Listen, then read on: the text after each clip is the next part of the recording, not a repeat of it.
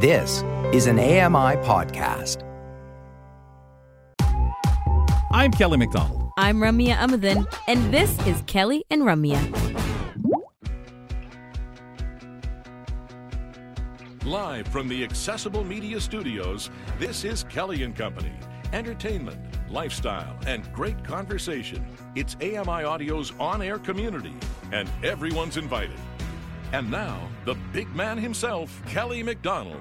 Ladies and gentlemen, appreciate it. Your time, that is, and you being with us as we're here from 2 to 4 p.m. Eastern Time, weekdays, right here on AMI Audio. Danielle McLaughlin sitting in with me this afternoon. Danielle, welcome back. Yesterday on the That's right. program, uh, really wonderful having you sit in and, and working with you. We have some things to talk about uh, that we want to get to, but uh, first off, uh, I, I really wanted to to ask you, settling in, how's things been? Very good. Um, it you know this fall has just been so beautiful. Um, so the the only tension is in do I want to play outside or am I happy to be here at my home studio? it's, it's, uh, it's just oh, it's been so lovely. I've been taking walks after four o'clock um, so that I can still get some some fresh air. It's it, it it's been and and so much fun working with Ramya yesterday and and uh, earlier in the month too. Just so my favorite question. thing. What can I say? Yeah. when uh, the, the are you the kind that would jump in a car and go north of Toronto for the leaf changing period of time that we're in? Are you a person who has uh, taken advantage? I hear lots of people talk about the fall colors that way that they'll go on that ride, they'll go look and so on up, uh, you know, towards Dorset and so on. Well, you know, to be honest with you, I find the traffic so terrible just to That try to get out of this it. city that it isn't worth it. I can take a lovely walk in a park. There, you know, the city is is just glorious right now.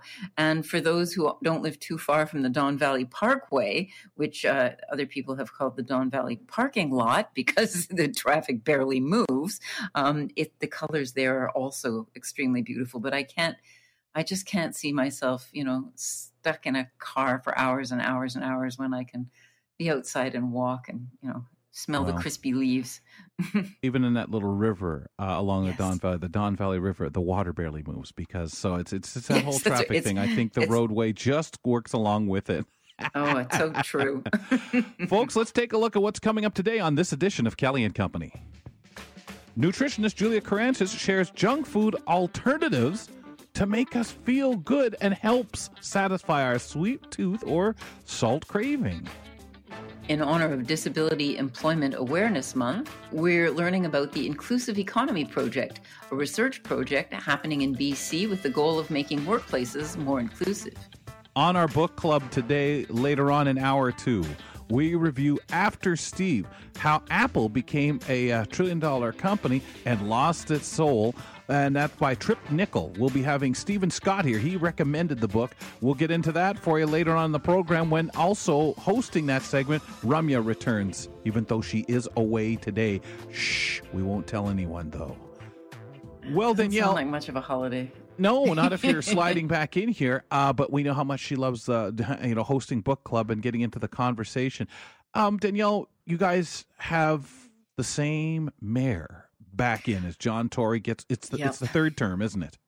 It is his third term, which uh, hasn't happened very often. Um, and there's a lot to be said about the election all across Ontario. Uh, I don't know if you've uh, noticed that the reports have shown that the voter turnout was abysmal. Yeah. It was uh, around about 40 to 45 percent, depending upon where you are. In some places, it was and as low as generous. 25. You bet. Yes, Yeah, that's right. So I have to ask you this question: Did you vote yesterday? I did. Snuck over and voted. Mine is very convenient. Now, here here's some of the things that that I learned yesterday as we talk about this. And folks, understandably, this is an Ontario thing, but I think it's something that is a high in my my feeling is it's a high alert for all of us, no matter where you are. Reason I say that is here we had to go to our polls and vote. Okay, so one could argue, well, maybe that's why voter turnout was low, 25% here Yeah. in the city of London. We were barely able to get that uh, down from 39%. Other places, we were talking to Matt Agnew, and when looking at his community, again, you were looking at, did he say 24% there? I think They it was beat our London. like that.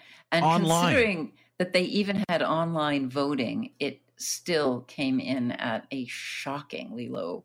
It, it was uh, yes, it was twenty four point eight percent of eligible voters in Newmarket. Mhm. Um, and I have just also read that Mississauga twenty one point eight and Brampton twenty four percent Wow. of Oh, eligible goodness. voters. So That's- some of the comments tragic. too that we would make. I mean, I, I, I've heard so many say, "Guys, this is the voting that counts the most because it impacts you the most. It's your local." The other thing that was asked of London's new mayor, well, the topic came up during one of the morning show discussions was, "Well, hold on. If only twenty five percent of the eligible voters turned out." How does this make this a landslide, even if you get 80% of the vote, 70% of the vote, because you're not hearing from the majority of voters? So, Not even what does close. that mean to a person? Yeah, man, I won by, but what does that mean when only 30,000 came out or whatever it might be?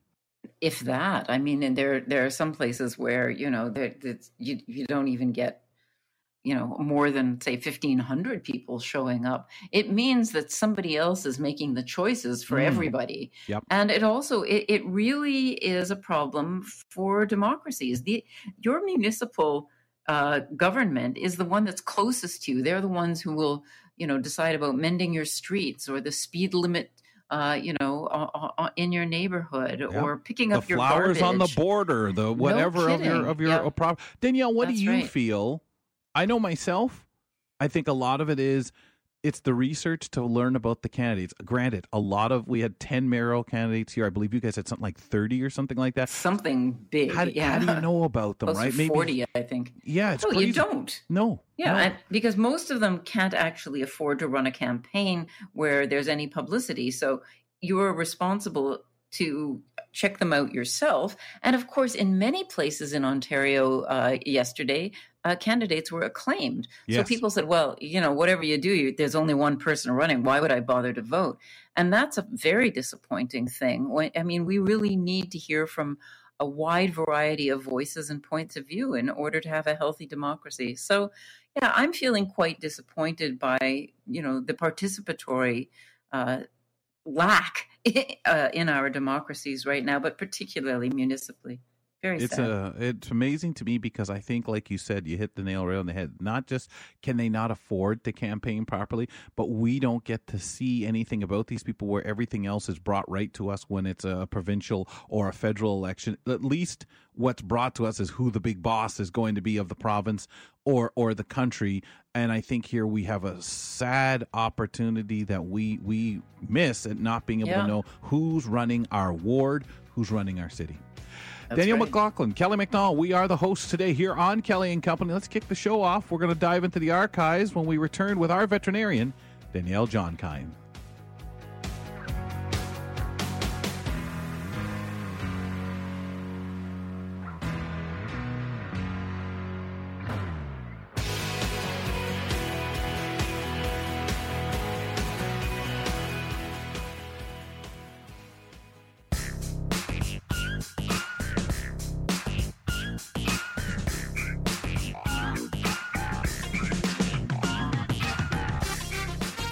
Sometimes you settle back in to listen to the program, 2 p.m. to 4 p.m. Eastern Time.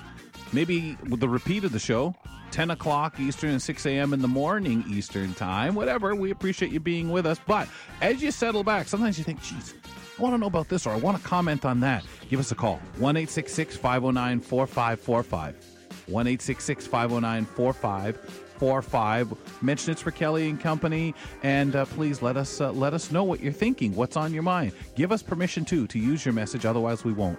If you just want to email in, you've got questions about AMI TV, AMI Tele, or AMI Audio, anything about Accessible Media Inc. Feedback at AMI.ca.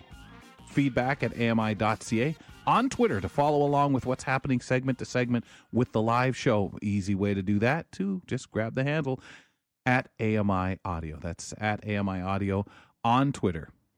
Well, Danielle McLaughlin settled in in Toronto with me, Kelly McDonald here at the London, Ontario home studio as we get ready for another day here on Kelly and Company.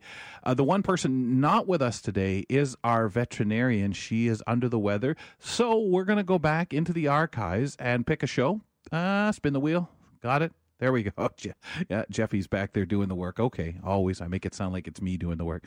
Uh, let's go with uh, September 27th. And oh, it's our conversation with our veterinarian um, just after the Queen passed away on the Royal Corgis. The late Queen really had a passion that many of us can relate to, actually. She loved her pets and her corgis were very well known members of her household. So maybe we can argue that they were an iconic feature of her personal life that had many or very little to do with her uh, being queen.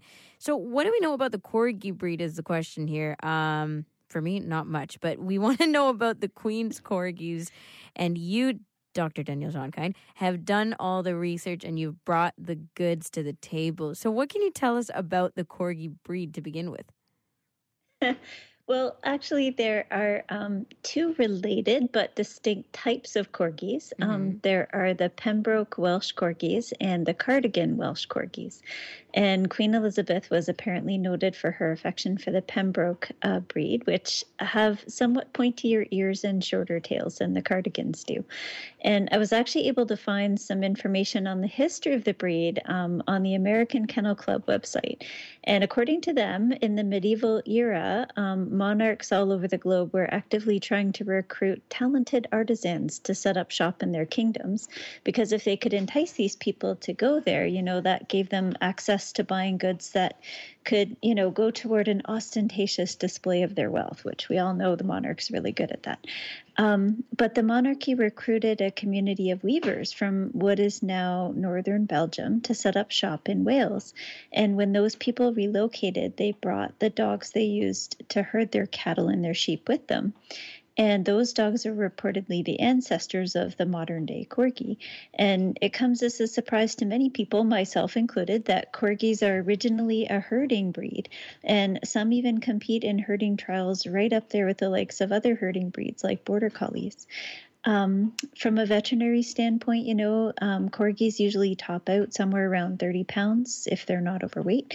Uh, they have short little legs and long backs, similar to Dachshunds. And, you know, their hair is what I would describe as kind of like a mid length. They're a little longer and fluffier than the truly short haired dogs like Chihuahuas, but definitely not as fluffy as some of the smaller breeds like miniature poodles. Um, and, you know, all dog breeds usually have some sort of predisposition toward different diseases.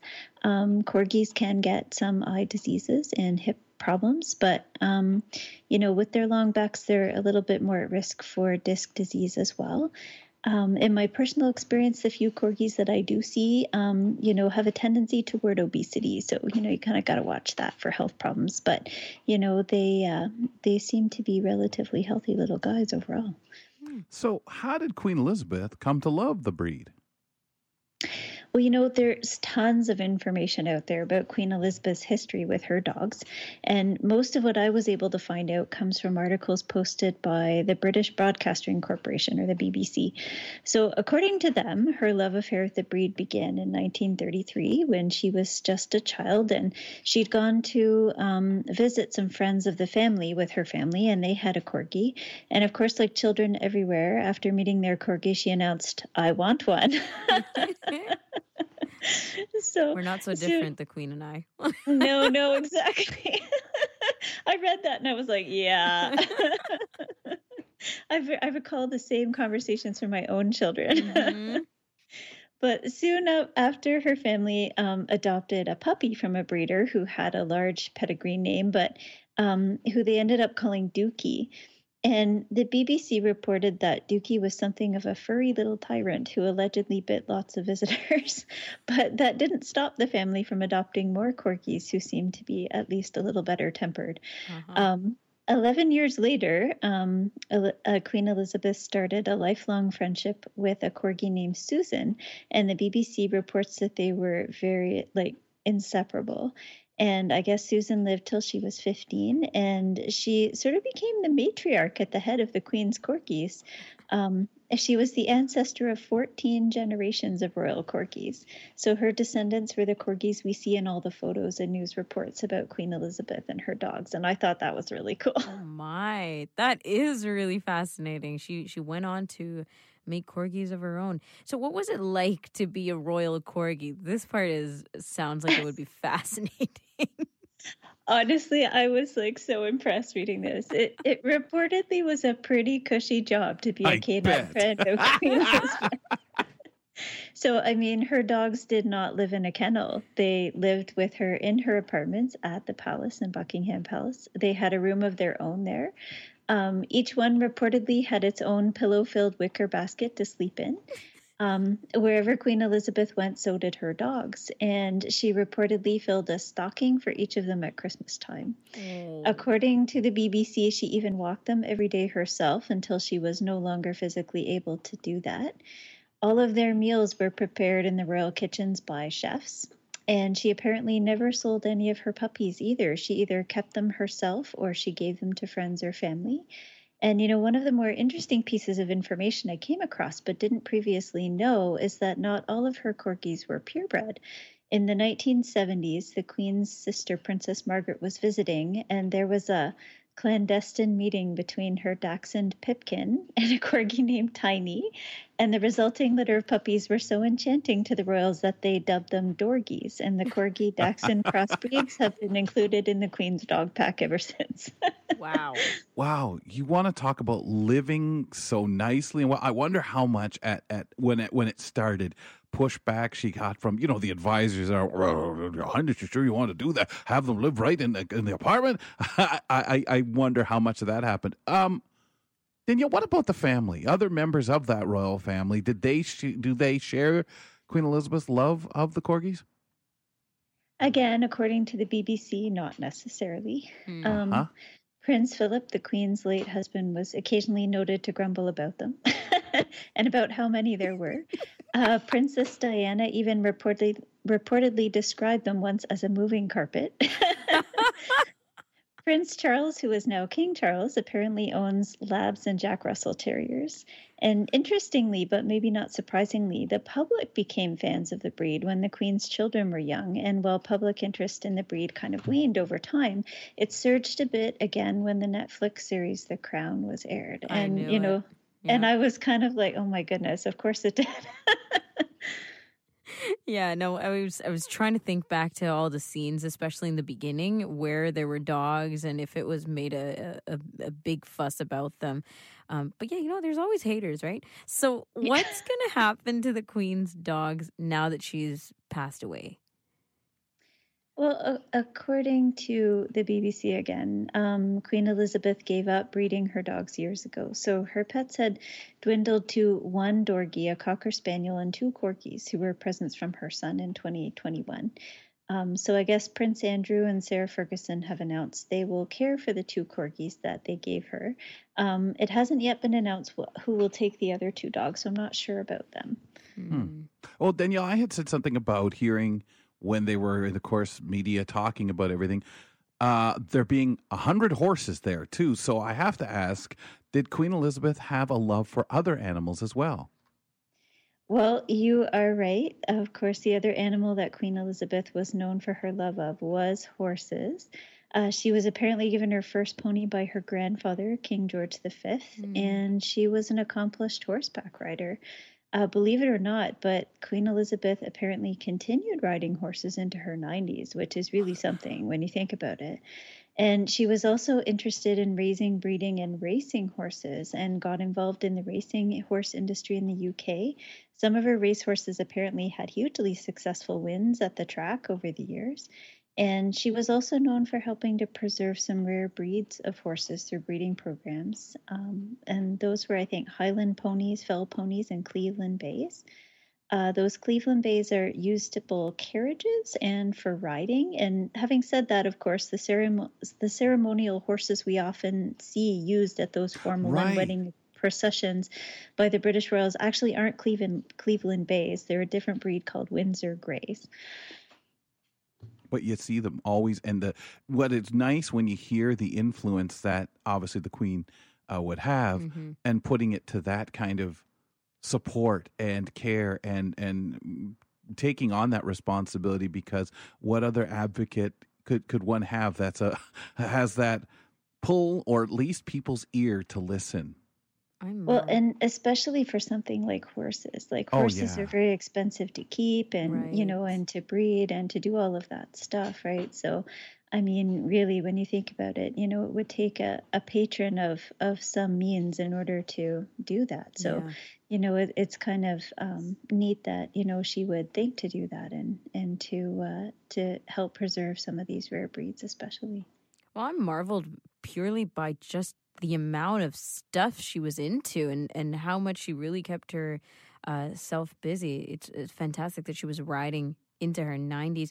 So why bring and this- dedication Oh, like yeah. the dedication she would have to with the busy schedule and everything to and making the demand that no they're going to be here and i'll have as many corgis as i want Mm-hmm. And these are the horses and what i feel like this is this Well, is my life love, too But she took on lots of responsibility yes through all that. Um, why bring this to us today, Danielle? Do you think that this is important, the connection that Queen Elizabeth had to animals? Well, you know, of course, there's always controversy over the monarchy with people on all sides of the debate over royals having an opinion. But, you know, regardless of all that, I think what really struck me, you know, reading about Queen Elizabeth and her pets was how we tend to forget that people who are in the public eye are human, just like the rest of us. And, you know, it was very humanizing to read that Queen Elizabeth bothered to fill a Christmas stocking for each of her dogs Yeah. every year, you know, and that they lived with her in her private apartments, not in a kennel. I mean, you know, I just always assumed that with that many dogs, they would live in a kennel. What did I know, right? Mhm. Um, and it just goes to show you, you know, that that human animal bond is universal. You know, it, it doesn't matter who we are, it doesn't matter what we do for a living. You know, anyone who loves an animal understands how important and how wonderful that bond could be. And you know, to me, that was that was really the take home message about you know her and and her pets. I thought that was amazing. I love the thing about bonds is a lot of them just happen. It's it's totally by accident, and you never know. You know, a person could say, "Yeah, you know what? I would never really want to have two dogs or or whatever," and all of a sudden they've got a dozen. You know what I mean? In the right circumstances, if they have that. Mhm. I get that with cats, you know, people that say, I don't like cats, I will never have a cat, blah, blah, blah. And then they live with a cat for whatever reason, one falls into their life, Yep. which cats have a habit of doing. Mhm. I have never once in my life actually looked for a cat as a pet. They just find me when they need a home. And, um, you know, and they, they really are surprised at how much, you know, fun that pets can be, you know, that they, they really do bring an element of, um, you know, this love and this bond and this companionship to your life that you know if you haven't had that before it, it surprises some people Yeah, and the the challenges too. You know, different things that we highlight on these segments about what happens to a pet when uh, its primary caregiver is gone, or you know what happens financially. All these different things. Uh, Mhm. We're talking royals, but we're still talking about the same things, right? What's happening to her dogs now, etc. Uh, this is amazing. Thank you so much for bringing this to us. And next week we're covering uh, something a little more. Um, I'd say makes me a little bit more nervous. Pet poisoning. So you'll keep us informed about that. a big switch but Yeah, you know we yeah. do have to cover some vet I stuff on the know. vet segment Some serious. Have to work sometimes. Talk to you soon. okay Danielle John Kine, of course, our veterinarian, today herself under the weather. Uh, so we went into the archives and uh, brought you that segment out from September 27th, talking about the Royal Corgis. Let's step aside for just a moment. And up next, nutritionist Julia Caranches joins us. She wants to share with us junk food alternatives to make us feel good. Ah, maybe chocolate? We'll see. That's to help satisfy our sweet tooth or salt craving. In a moment, that conversation with her after this.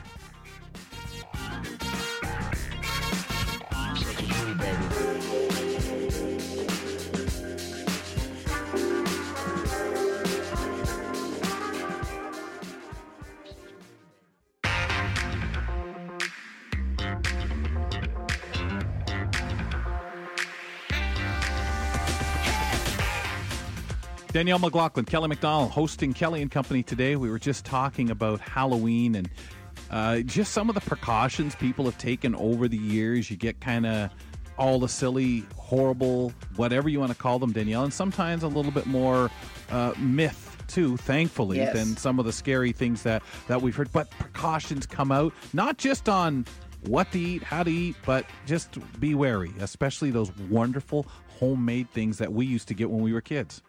Yeah, I remember getting. There was a neighbor who always made uh, candy apples. Oh, those were delicious. Caramel I ones, guess nowadays right? caramel ones. Yep, That's yep. right. Oh, We but used to yeah, make it those. wrecks your teeth, but boy, they were oh, good. Oh, I hated them because I was scared I'd pull and my tooth would come out with it. I preferred the chomp on the hard candy ones you'd Oh, get the, at the, the- fair. the red ones. Yes. Yeah, that, that- you know, as if they were better for my teeth. But Not you know, lot. you get thinking about all that because so many people will be out doing the trick or treat racket. As a matter of fact, we want to talk about snacking a little bit. We'll get into that in just a moment as we welcome in our nutritionist, Julia Caranchis. I love the world of nutrition. Join me, Julia Caranchis, as we talk about everything from food and nutrition to living a vibrant lifestyle. Today, we're asking ourselves, what can we be reaching for then instead of that traditional junk food? Hello, Julia. Welcome back. Hi, guys. Hello, I just Julia. realized this is hi. This is probably terrible timing because Halloween is coming, but here we are. This is what we're talking about today. Um, yeah, so I thought we'd chat about junk food, and not because it's Halloween, just because I know it's uh, you know it's it's popular. It can be it can be sweet, it can be salty, either or. It's really fun to eat. It hits those very exciting notes on our taste buds, and we miraculously never get full off of it. I mean, you know, it's I don't know what the deal is with that, but it I mean, you could just keep eating. I always have room for dessert. I know from a personal experience. Um, but you know, there is a real reason that junk food is so addictive, and that's because there is a release of dopamine, which is a feel good neurotransmitter in the brain that gets released when we eat it. So it's that's kind of a reward. And you know, what happens when we get rewarded for doing something? We do it again. So right. Yep. Yep. um, yeah, so I mean, the trick is to stay is to just not eat it, and then you won't want more. But you know, how do Mm. how do we do that? Like that's Well, not yeah. realistic. A- And, you know, as you said about your timing and the way of the Halloween thing, we thought, well, but Yeah. the fact is, anything that would be quote good for you, a nice apple or stuff like. that. I remember people dropping the apples, and I, I'm not going to eat that at home. That'll be for my mother. My mother was saying the same thing. Uh, no, that'll be for the boy. Remember, it keeps the doctor away. But you became it became where it was unsafe. It would just be thrown away because you didn't know because of the stories. Oh, where would that, that apple? What what had what had been done to it? Where did it be? Why is someone sending you a baked good? So let's first define junk food. Right, exactly. And we're certainly at Halloween time. We're not going to give out anything that is homemade. I mean, that's Right. just that's not possible. We're not absolutely. So I think we need to sort of put Halloween aside and think about, you know, on a day-to-day basis, maybe what does this look like for us? And you know, Halloween Halloween can just be its what it is, it's time. So Oh, junk good. food. yeah, let's you know, just put that on the in a different in a different So it's not an uh, anti-Halloween uh, segment, folks. You can go back to just as you were. yes. it's not anti-halloween so um, you know the purpose of eating food is to nourish and fuel the body so when we're talking about junk food anything that doesn't do this would be junk so foods like candy chips deep fried things um, most processed food is so processed that it's lost its nutritional value. So often most things that you would have to open a box and then a wrapper like cookies would be considered junk. So basically food that offers no nutritional value so that you're you're, you're not getting any bang for your buck on that. It's you know it's just sugar or it's just trans fat or it's just saturated fat or it's just salt and it's not really offering any function to the body. So that's what when i say junk that's what i'm referring to are these foods. Well, I, you know, I mean, at least it's calories, and um, you know, it may not be that it may not have not be filled with other nutrients like you know vitamins and minerals, but um, you know, for people who who are short on calories, and there are those in our community who just simply don't get enough to eat. I, you know, at least that's something. Uh, you know, I, I, can understand why you would say uh, you, you should limit that, but when when that's all you can get, sometimes it's better than absolutely nothing, isn't it? Right. Yeah. I mean, if that's what's available and you're hungry, definitely you can eat it and help, you know, would help give you energy at that time. But, yeah. uh, you know, I think there's for people who are fortunate enough to have choice and have options for them, I think that, you know, you can look at and, and that maybe they find it a problem because maybe they they have other options to them but they find that they're always choosing junk food um, but then they they you know they don't feel good after they eat it and so they're sure. just maybe looking for some guidance on how what else could they do so that maybe that you know they feel better if they have the means to do so? That's right yeah. Yeah so okay yeah you know, so what what would, what, uh, what would you say that people can do to help stop craving junk food? So first i think you'd well, first we we want to do is stay hydrated because being hydrated is often um, is is is really important because if you're not de- if you're dehydrated, you're going to want to eat something because there's food and water and. Right. We know that mm-hmm. we, you know, your body will want that water, and so sometimes it sends you mixed messages. And instead of saying, you know, drink a glass of water or a glass of liquid of some sort, then it, you know, we tend to eat something.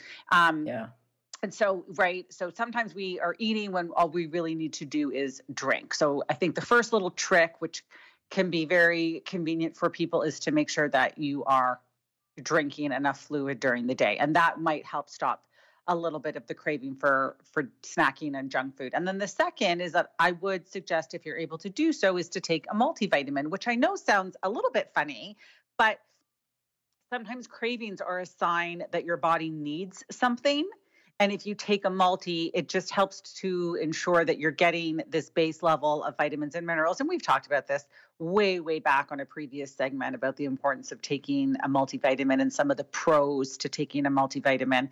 Um, and that would help give you, you know, a little bit of zinc, a little bit of magnesium, a little bit of mm-hmm. those minerals and those vitamins. And that will help, you know, can potentially help with cravings because, you know, your craving can be a sign that your body's missing something. So, mm-hmm staying hydrated and using um, a multivitamin can be a great first step in helping to prevent the cravings for the junk food so that you're like not even wanting to reach for it. Well, it's like like you said about your body craving it, wanting so that junk food. Because once you start, um, I always laugh when people say they're thirsty and they reach for a soda because that for me it just yeah. makes me thirstier. Then I want another one, right? If I was going right. to do that, and and I realized years ago, you you can't do that. Just stick to water. Um, but here comes the issue of well, what if we do do want to eat something? What would you for say? Sure. What to recommend to grab instead of cookies or chips? Yeah, I mean, every of course we everybody wants to have something at some point. Well, if you're a salt lover, you can try kale chips over potato. Nice. You could also make your own. Yes, and there, there's a lot of different brands out there that make great flavored tasting ones um, that really hit like that savory, salty note on the tongue. Um, you could also make your own fries in an air fryer or a convection oven if you have one, instead of getting the real deep fried version. Um, I personally do not own a dehydrator, but I do buy dehydrated apple chips and kale chips, which give me the same crunch as a potato chip. So that could be something to consider is either getting kale chips or another kind of veggie chip, or if you are a dehy- food dehydrator, you can also dehydrate food in your oven. I'm not really a culinary like wizard, so I haven't done it, but I know it's very doable. Just keep your oven on like a low temperature. You can dehydrate your own food, but that would give you like crunchy. And then you can also season it with whatever you want. I mean, garlic powder, salt, whatever, whatever you like. Dill, I love dill. Um, so that could be the alternative if you like the salty stuff. Yeah, kale chips taste really good. They're not the same as potato chips, no. but they do taste good. Yeah. Yeah. What about for someone who prefers sweets? What uh, do you recommend? Yeah. I mean, this is me. So there are so many substitutes out there for sugar, from stevia to monk fruit to uh, even just healthier versions of sugar that don't have quite the same effect on the body. Um, and there, and then like stevia and monk fruit are calorie free, so that might be helpful for some people.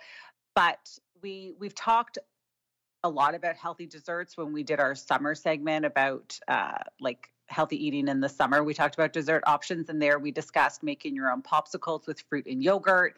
Um, there's so many versions of the black bean brownie out there. So these are brownies. I know it's maybe it sounds gross, but there's these brownies yeah. out there. yeah, it, I know, I know. But cocoa, like cocoa powder, has such a strong flavor that it's really amazing what you can flavor uh, with cocoa powder. Like right. it's amazing what Ooh. turns into chocolate things if you just add cocoa powder. Like if you could mash some avocado and maple syrup and you add in cocoa powder, it's frosting.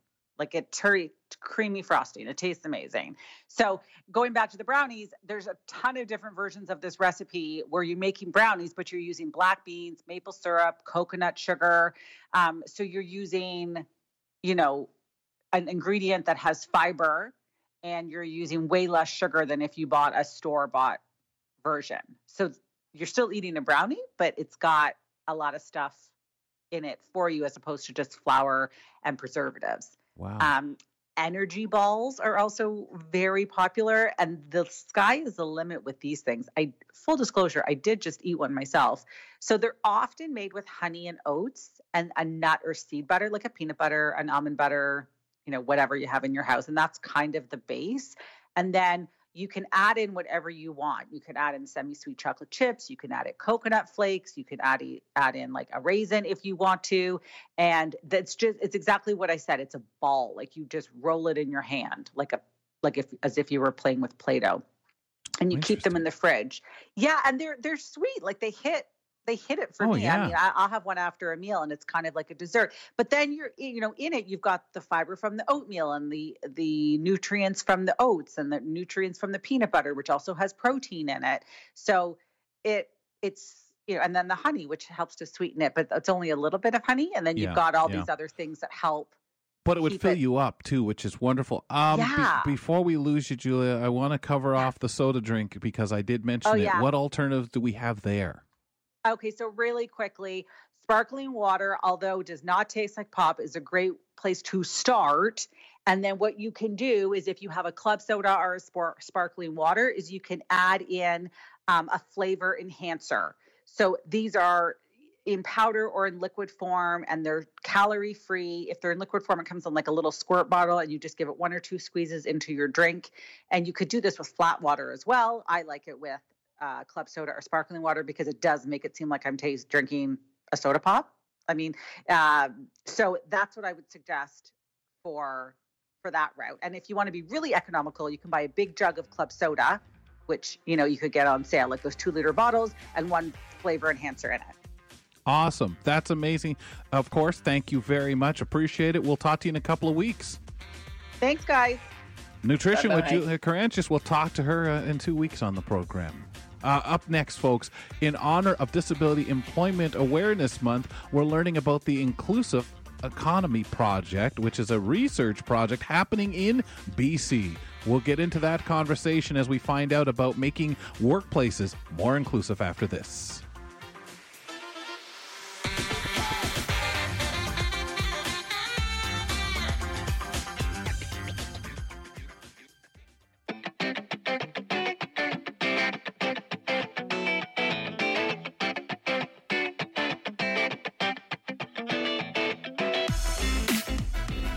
Working our way through the Tuesday edition of Kelly and Company. Thanks for being with us. You know, if by chance you can't listen in live to the show, you can follow one of the repeats 10 p.m. Eastern, 6 a.m. in the morning, Eastern Time. Or you can simply subscribe to the Kelly and Company podcast. Great way to take the show in at your own leisure. You can listen to the show in segment form. Maybe you tuned in and there was a segment going on, a conversation that you just, oh, I'd like to hear that again, or I'd like to go back over that or hear it in its entirety. Check it out through the Kelly and Company podcast feed because you can listen to the show in segment form. You've got that favorite contributor, and maybe that's all you want to listen to. Well, Go find them. Or you can also listen to the show in its complete form. We toss on an audio vanity card on the end of it, and away you go. You can listen to the show whenever, over the weekends. You can listen to as much as uh, the program as you want or as little as. No matter what you do, folks, we appreciate it. So simply subscribe to the Kelly and Company podcast from your favorite podcatcher. And uh, if you wouldn't mind, while you're in there, maybe give us a rating and review. Kelly McDonald with Danielle McLaughlin filling in for Ramya Amuthan today on the program. And we welcome you wherever you're listening in. Kelly, in honor of Disability Employment Awareness Month, we're learning about an exciting research project happening in BC. The new Inclusive Economy Research Project aims to help employers and entrepreneurs make the changes necessary to be more inclusive and equitable. Through an engaging and accessible process, the new Inclusive Economy Research aims to benefit people with disabilities who need and deserve to be recognized as having a place in the economy. Today, we're going to chat with the project manager, Lenny Goggins, to learn about how they plan on doing just that. Hello, Lenny. Hi, how are you, Kelly? Well, uh, I'm Danielle. Kelly's good, but I'm Oh, going to speak for sorry. him. Kelly's great too. Yeah, I'm he's not always, too bad. Good. Yeah. he's always great. Uh, but uh, we're really interested to hear about your research project. Can can you give us some background on you yourself and why you got into this sort of work? I can, yeah. So Inclusion Powell River Society has been serving the community of Powell River qathet for almost 70 years. And so we're a community living based organization. And for the last 20 years, we've been creating inclusive employment um, programs that have really focused on uh, getting people with disabilities employment. And over the last five years, we've we've realized that despite all of our best efforts, that if employers themselves are not able to step up and become inclusive employers, then we won't get to where we need to go. And the numbers certainly speak to that, that people with disabilities are less represented in the labor market than people without disabilities. And so that's where this project's coming from. It's the need to to look at the employment landscape from the perspective of the employer to create more inclusive jobs. So tell us a little bit about um, when the, the impetus of of the program, the idea. Who who stepped forward? Was it was it people saying, "Look, I'm looking for work. I've got a disability," or uh, uh, have employers said, "Listen, I I really don't know what to ask, what to do. I don't want to be offensive, but." I my my lack of knowledge and I can't possibly know everything about every disability. What do I do? Um, what what was the impetus of starting something like this and getting those conversations in? Yeah, so both. Uh, right now, we are facing major labor shortages across Canada, but in BC Yes. as well. And so, certainly, employers come to us to say, you know, we want to tap into a labor market that we we haven't before, and that's people with disabilities. And of course, em- employees are also saying uh, that work hasn't suited their need. And so, we started creating our own inclusive employment settings through social enterprises. And those social enterprises were set up with models that we knew would work for people with disabilities. And we tested them uh, with the input from people with disabilities along the way to see what is what exactly is an inclusive culture and an inclusive workplace. And so we we determined sort of a few points that we know will make it a, a workplace more inclusive. And so that might include something like flexibility, a culture of acceptance, focusing on uh, people's strengths in their roles and their jobs, and among uh, several other other points that we we researched and, and have published. sound important to me. Those sound like the things you want to know when trying to figure out work and suitable placement for people to be at. So, what about your role? Tell us a little bit about um, what you execute day by day. Yeah, so my title is the Director of Social Economy and Other Cool Stuff. And so I run our, which is, a, I love my job title. I was just gonna That's say I like it too because it's like, hey, hey, you got this to do. Uh, hey, could you also do this while you're out there? Would you grab? It's that kind of role. It's wonderful. Ooh. exactly. Yeah, it's a whole lot of different things. So I run our social enterprises that have equitable, inclusive employment baked in uh, at an organizational level, and then I run our research. And so the New Inclusive Economy is a province-wide research project. We're partnered with UBC's Institute for Inclusion and Citizenship.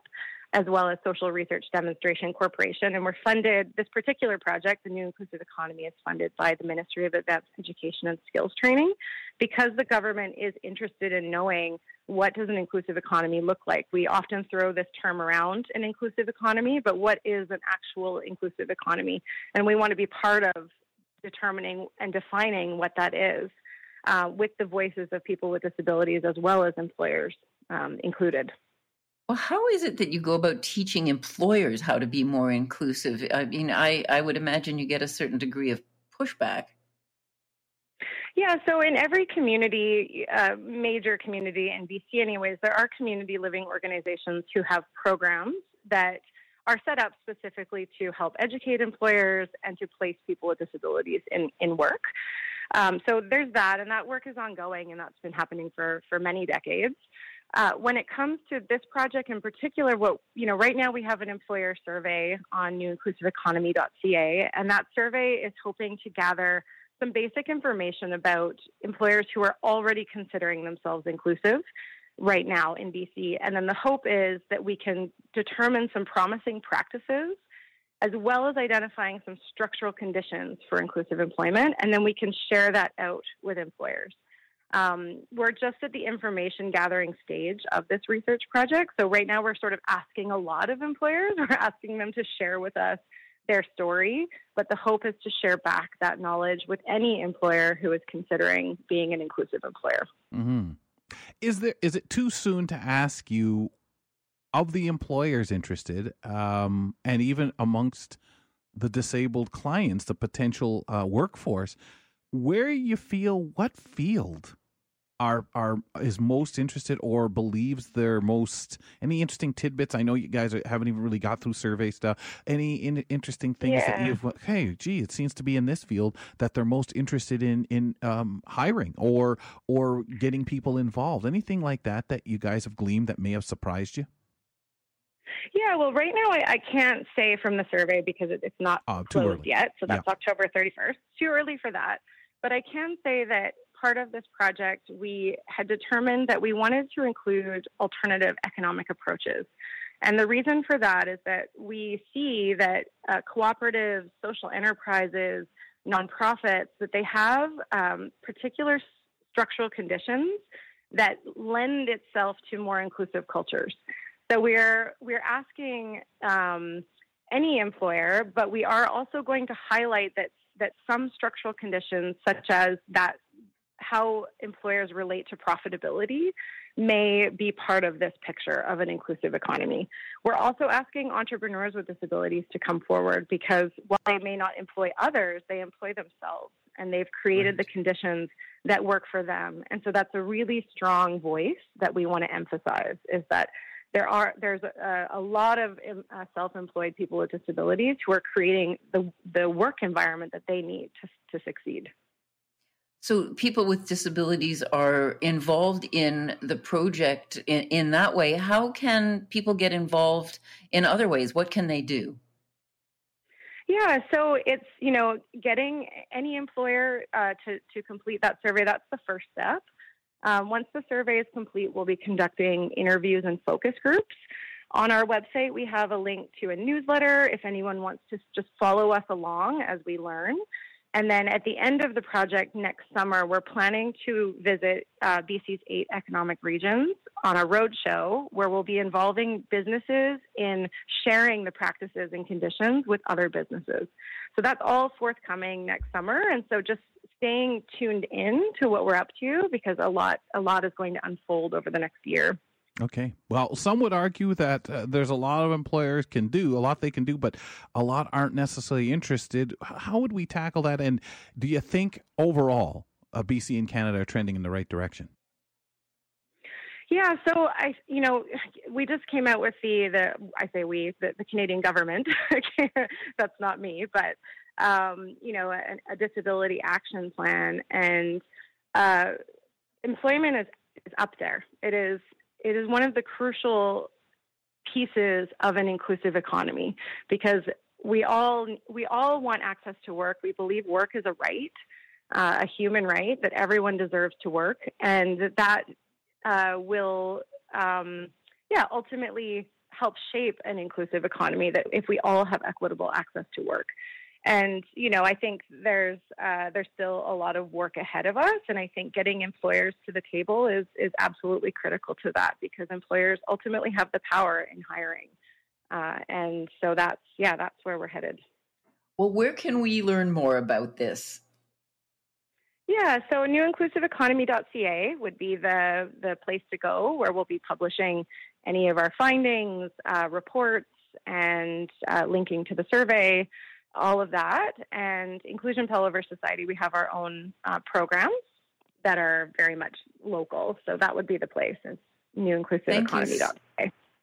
Thank you so much. That was extremely interesting. Um, we mm-hmm. were joined today by Lenny Goggins from the Inclusive Economy Project to learn how they're researching how to make our workplaces more inclusive. And we love any conversations like this and have them on Kelly and Company. So, uh, really wonderful. Coming up in the next hour of the program, this time of year, students with disabilities uh, of all ages are completing their independent uh, education plans. We'll learn more with Lucia Belafonte when she joins us. And on our book club, we review After Steve How Apple Became a Trillion Dollar Company and Lost Its Soul by uh, Tripp Mickle. We'll have the uh, recommender of the book, Stephen Scott. Up next, though, the Working Group for Accessibility and Inclusion is now taking applications from citizens of Medicine Hat, Alberta. Community reporter Tony Frymark fills us in because she's got more for us. That'll begin hour two of Kelly and Company next.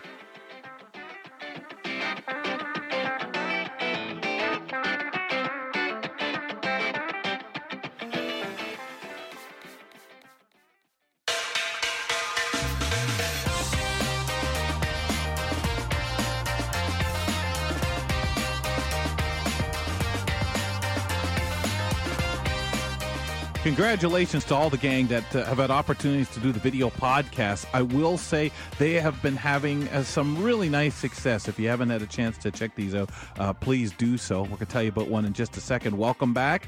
Danielle McLaughlin, Kelly McDonald. We are the hosts of Kelly and Company uh, today on the program as uh, Danielle fills in for Ramya.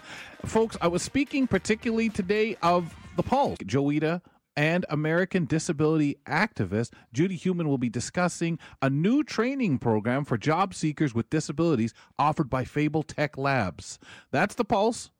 Thursday, 1.30 p.m. Eastern Time, 10.30 a.m. Pacific, uh, here on uh, AMI Audio. You can also find it on your favorite podcast platform and on YouTube, as I was mentioning. Uh, great success for those shows. Congratulations for uh, the stable of our podcasts that are over there on uh, on YouTube.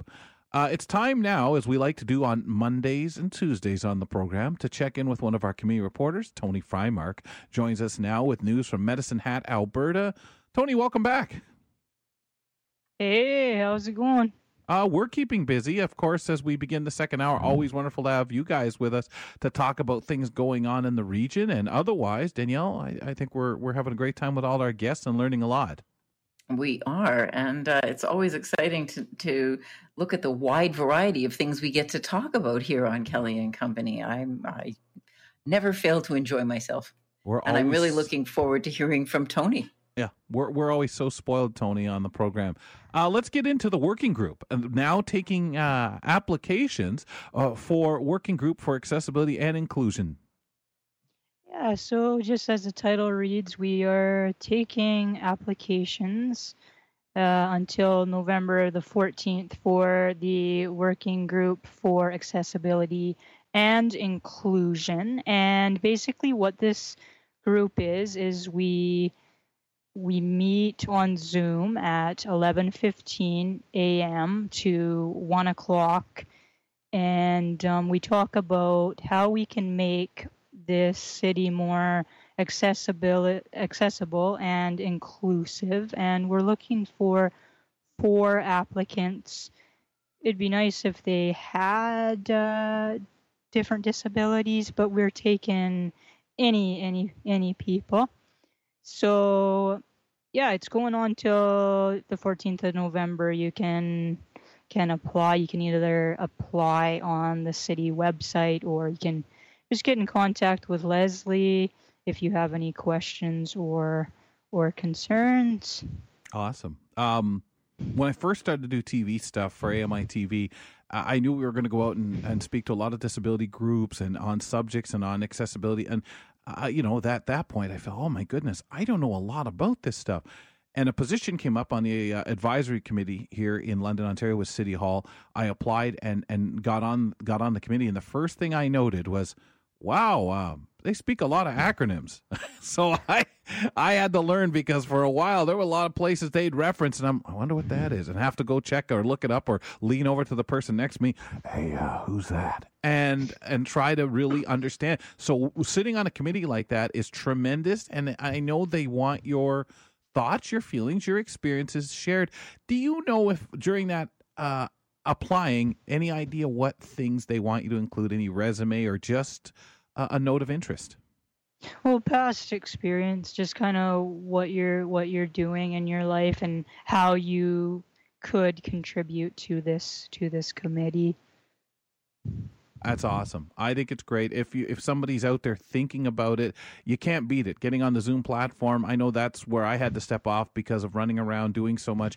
Uh, I found myself in jeopardy of missing too many meetings and you know not being able to commit as much. But with the Zoom platform, Tony, really wonderful. So that's great. We'll put that up on the blog at ami.ca slash Kelly Co. Folks, you got a bit of time. Think about it, but it, it's a really cool experience.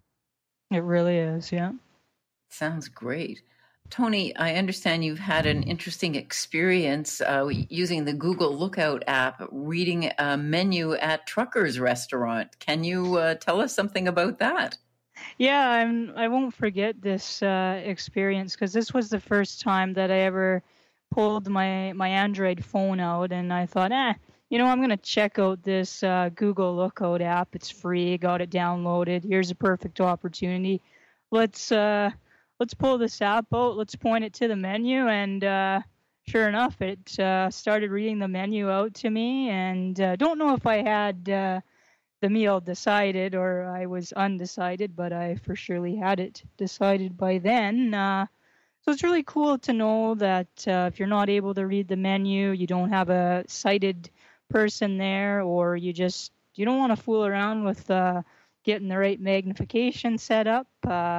I know that uh, I've used this app in other situations as well. Wasn't able to read the uh, the sayings on the uh, oh, what are they called? The um, uh, uh, the were you the fortune cookies? That that oh, that's right. the, the fortune cookies. Yeah, yeah. You don't want So, to miss those. My no, goodness. no, no. so yeah, that was pretty cool. And like it has uh, and it reads out the fortune cookies too. What more could you want? That's yeah, terrific. reads that out, and like if you're having trouble with like not knowing an object, you can point it at the object, and it'll.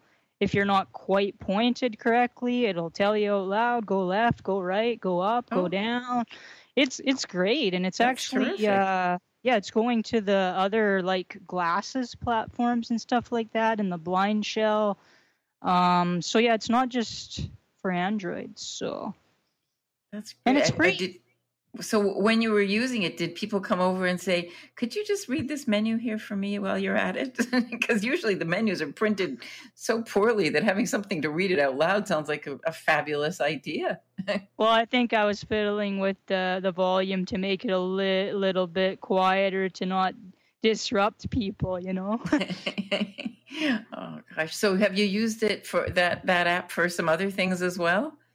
yeah, I used it to read uh, the vehicle bus numbers when I wasn't able to. Uh, the back of like bottles of like say you need the instructions or how to use it or whatnot. So it's came in real handy. Good. That's That's, really amazing. great. That really love is.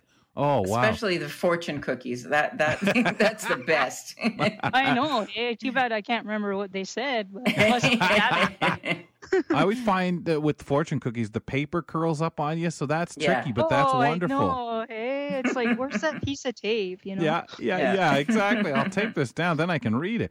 Um, let's talk about the part-time position that's out there, uh, looking for a regional programmer for ASRAB.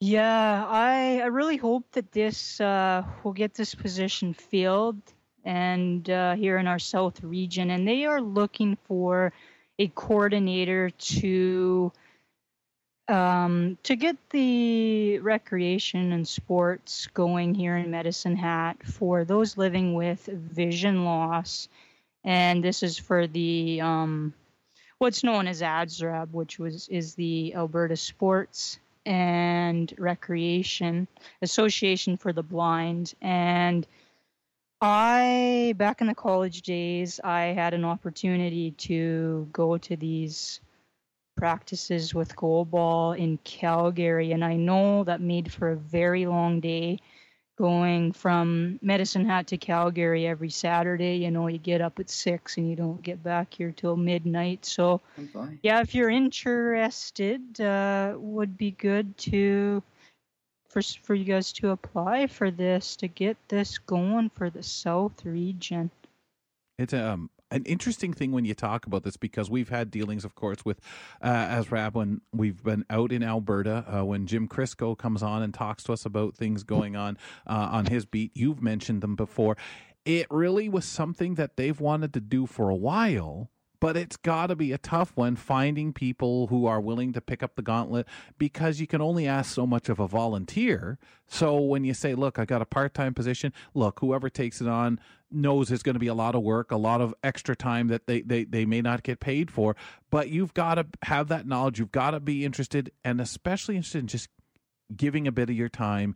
This is really to say thanks. When you look at part time positions, they're looking for that kind of person, I'm assuming, who really has the feel, understands, and how you can bring goalball to, to an area where someone doesn't have to travel as far or do some of the things like you said uh, that you had to do in college jump on and go all the way in, do it, and go all the way back, eating up a whole day. Yeah, I just want to make a plug there, Kelly, that this is actually a paid position. Right. Yep. So even better, you know?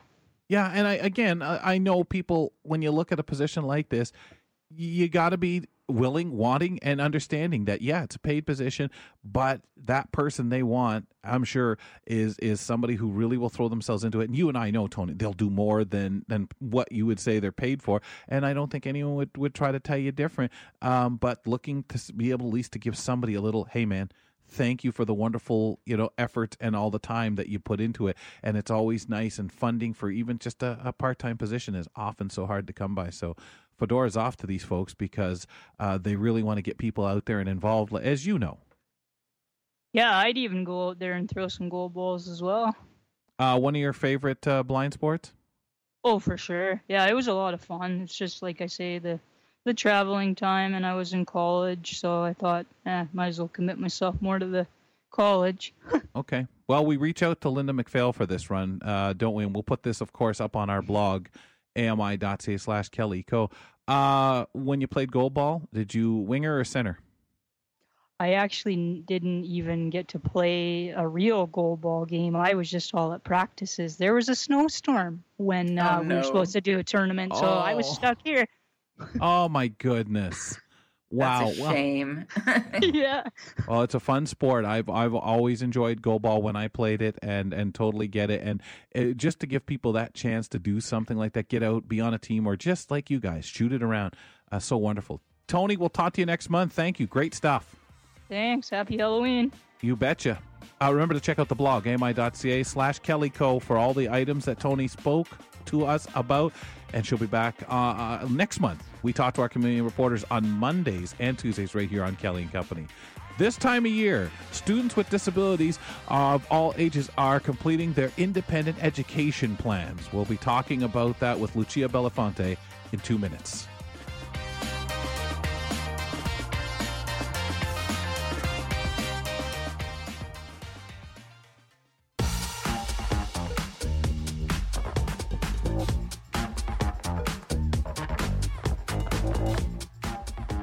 From your TV, folks, why don't you enjoy AMI audio? SaskTel customers look for us on channel 555 and Shaw Cable channel 825. Visit ami.ca slash audio for a list of channel locations in your area.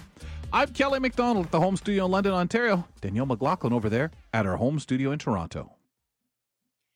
Kelly, it's time for us to check in with Lucia Belafonte for our parenting talk. Are you ready to learn, laugh, and maybe even cry a little. I'm Lucia Belafonte. Thanks for joining me on Kelly and Company, where both kids and parents can expect to grow in confidence and courage. Hello, Lucia. How are you? Hi, Danielle. I'm great. How are you? Oh, very well. I'm. I, I think this is the first time we've had a chance to speak together on Kelly and Company, and I'm very excited about that. It's it's Thank lovely you. to hear your voice in person. Thanks. Yeah, me too. I'm excited to speak with you as well. Now, today we're going to be talking about IEPs. Um, where would you like to begin speaking about this? Because it's a, a serious and a complicated issue and a very important one. It is. So today we're just going to tackle a tiny little bit of it and really from the perspective about talking to your child about what an IEP is and also how it can be useful for them when they're at school. And I think that part of that is understanding that when we speak to our children about things like their IEP, it's empowering because it sends the message that it's okay for them to need an accommodation. And so um, we're going to talk about an IEP, which is the Individual Education Plan. And it's really a special education plan that describes the programs or additional support that your child would receive if they need extra supports at school. Now, this timing is perfect because IEPs are to be completed 30 days after the start of the school year or after a child has been identified. And so it's October 25th, and IEPs are in, and here we go. We can talk about them. When you say identified, I think sometimes people need to understand too that yeah, a student might be going in, might be a, a, you know a student that's going to a new school, or a situation that could happen, and uh, you know a doctor has said, listen, you know this is where you're at, and this is why why you're having some troubles with this. Uh, Is that what we mean when we say identify? Ah, yes. So it could be identified is, and there was um, an IPRC meeting, and you know the parents met with the school um, support team that would be administration and parents. Um, sorry, the classroom teachers, and um, it could be that there was an identification, like you said, Kelly. The doctor said something's up, but it, you know it's really important because it could also be that either the classroom teacher, the student, or the parent has noticed Yeah. that there's a difficulty, perhaps. And so Mhm. there's not even yet an identification, but let's say you notice that your child's having a hard time um, reading from the back of the classroom. Well, you don't necessarily need to have a, um, an identification in order to have that IEP set up and state in the IEP that the child is to have preferential seating, meaning that, that they should be moving up closer to where whatever the written material is that they need to access. Okay, so And Lucia. that's an important thing. Sorry. Oh, for sure, for sure it is. Yeah. So why else are IEPs so important? Well, you know, they're really important because, like I said at the very beginning, you know, an IEP is going to have those accommodations for the students. As well, it also states any compensatory skills that your child might be learning at school. And the, um, yeah, so the compensatory skills. You, you know, think of it if we're talking about a child who is blind or partially sighted, Right. that could be the expanded core curriculum, for example. And um, that's usually something that the itinerant vision teacher or the orientation and mobility specialist would assist with. And an example of that is think of a child who would need to be learning Braille. That's considered a compensatory skill. Or a child learning their new assistive technology. And, you know, I know I often talk about a child who's blind or visually impaired, but an IEP would go for any child who needs an accommodation. And if we think of a child who has um, a hearing loss, for, for example, they might have on their IEP the accommodation that the teacher needs to make certain the child is paying attention before the teacher speaks, right? So that that is an accommodation.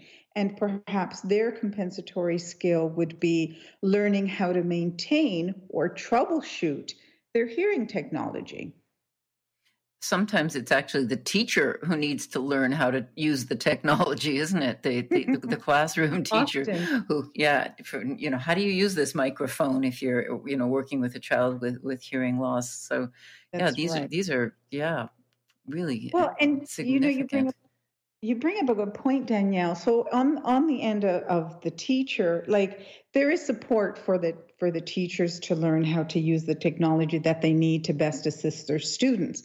And at the very beginning, when I said it's empowering for the child to know and understand their IEP, it's simply, you know, that's one of the reasons.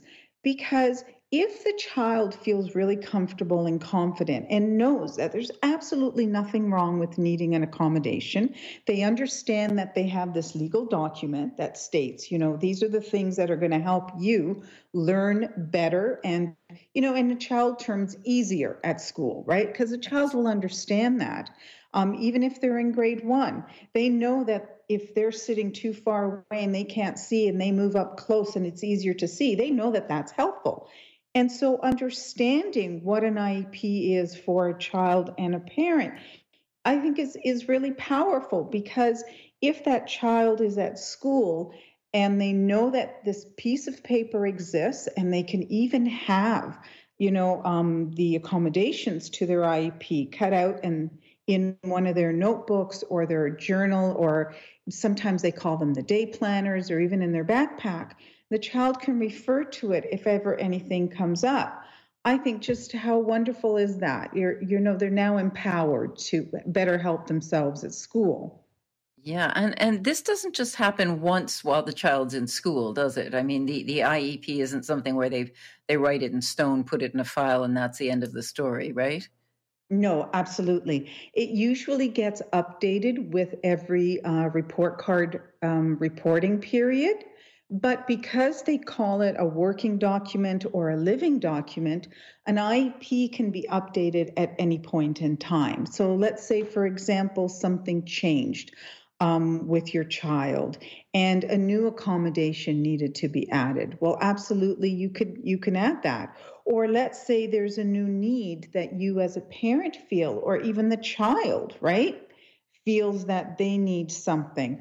Um, it could be that perhaps, you know, your child is in high school and they're thinking about careers and they're kind of stuck. Well, there's nothing wrong. Let's say October has come and gone, and in the IEP, it didn't state that there was going to be um, career research or learning. There's nothing nothing says that you as a parent or the child can't go back now to the classroom teacher and say, you know what, can we please add this piece to my IEP? I think it's really important for this year. And honestly, I think the schools are are not only accepting, but they really welcome that. that Excellent. You know, it's yeah. a collaborative effort. Right. And how, how do you get children involved in this uh, uh, you know do they do they learn to advocate for themselves? Uh, you know how do they under, learn to understand their iep and how it, how it works for them? Oh that's a great question. So i really think you know it's it's part of um, at home as well as at school. When a child is 16 years of age they're actually legally invited to sit in on their IPRCs and meetings that would happen at school. Before then, there is a section where it actually asks if the parent was, um, excuse me, where the, if the parent was um, asked to participate in the involvement of the IPR, uh, IEP. And then I would say, as a parent, if you have a young child, you can actually even, I would even start from kindergarten. I mean, you know, we all know what our child is capable of understanding. We're not going to talk in great length or detail, but we do want them to understand that there's this document called an IEP, and you can give it the full name, individual education plan. You'd explain what it was and how it's to help them. Definitely go over those accommodations, right? And mm-hmm. then for an older child, you definitely want to collaborate together as parent and child. Talk about what the child feels they're going to need, what they think is most helpful. And then you can present that to the teacher or the itinerant vision teacher, the head of the special education um, team. And so I think in that way, then you're joining forces and you can introduce and talk about it that way. And that works going forward uh, you know, a lot of people go speak to a guidance counselor in high school to say, "This is kind of what mm-hmm. I'm uh, planning to do, what what I'd like in my college or university or career choice to be, where I would like to go at this point." And I think a lot of time, and I remember having discussions like that, or trying to, or yeah. knowing, "Gee, I really want to do this when I leave school."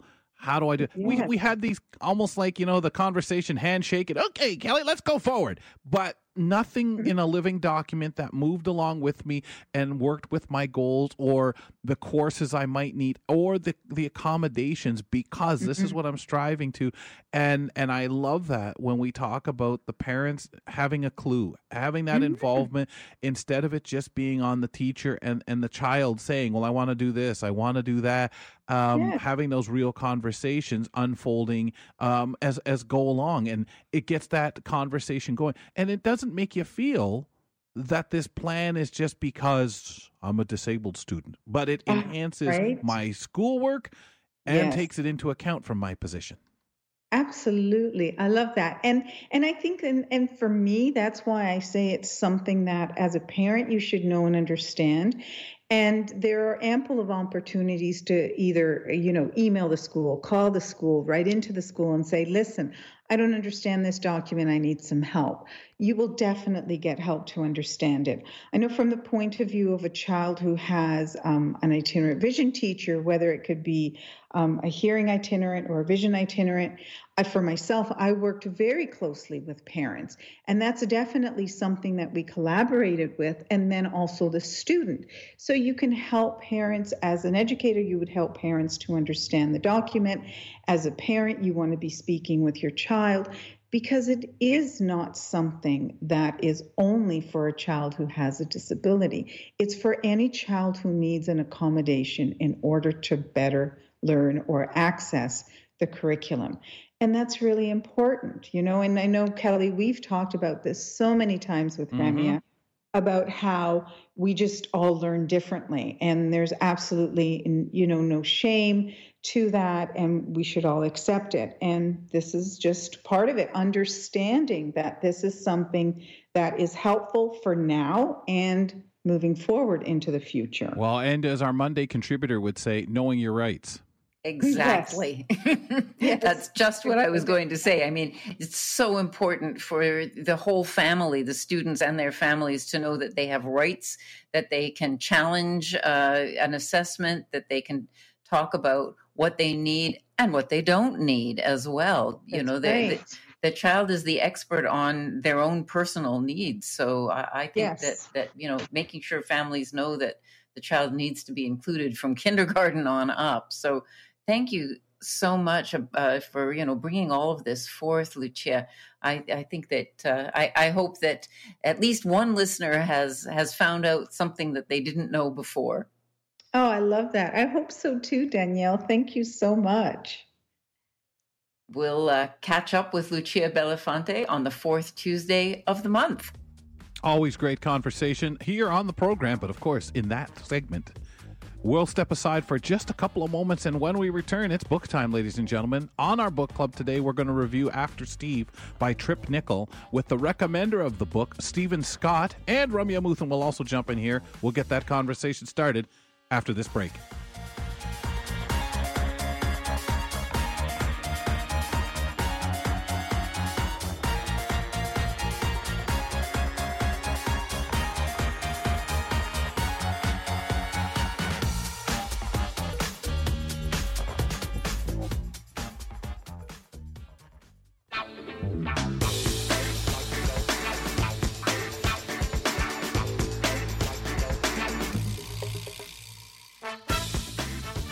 Welcome back to the program. Danielle McLaughlin, Kelly McDonald. We're hanging out here hosting today's uh, edition of the program.